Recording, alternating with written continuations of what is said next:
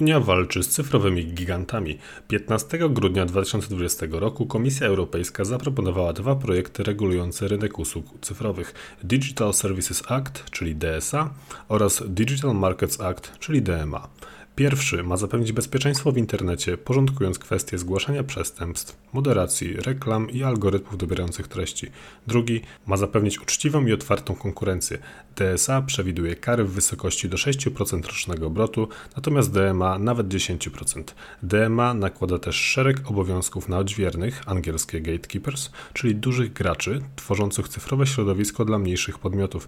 DMA zawiera m.in. zakaz używania danych osobowych z różnych serwisów, zakaz preferowania własnych usług oraz zakaz zmuszania użytkowników do korzystania z innych usług tej samej platformy. DMA zagraża interesom amerykańskich korporacji z tzw. Tak Big Tech, czyli Google, Microsoft, Amazon, Facebook i Apple, przez co zwrócił uwagę opinii publicznej. Proponowane zmiany wejdą w życie nie wcześniej niż w 2023 roku. Obecnie trwają prace nad DMA w komitetach Parlamentu Europejskiego, a rozmaite podmioty próbują wpłynąć na kształt projektu.